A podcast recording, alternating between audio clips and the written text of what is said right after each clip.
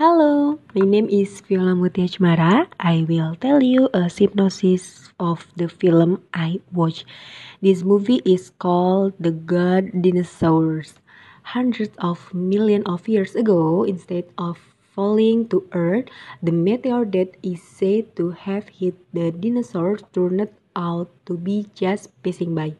Thus, dinosaur species are still alive even millions of years later.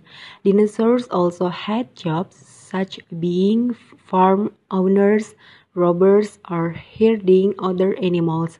Henry and Ida, an Apatosaurus dinosaurs couple who own a farm, are blessed with three dinosaur children named Libby, Buck, and Arlo.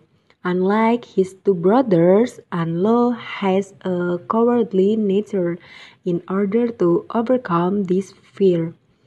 The father then gives announced regiment as well as work to Arlo to look after their corn barn, which is often stolen by thieves whose origins are unknown. In his care, Arlo managed to catch the thief who turned out to be a child of a caveman.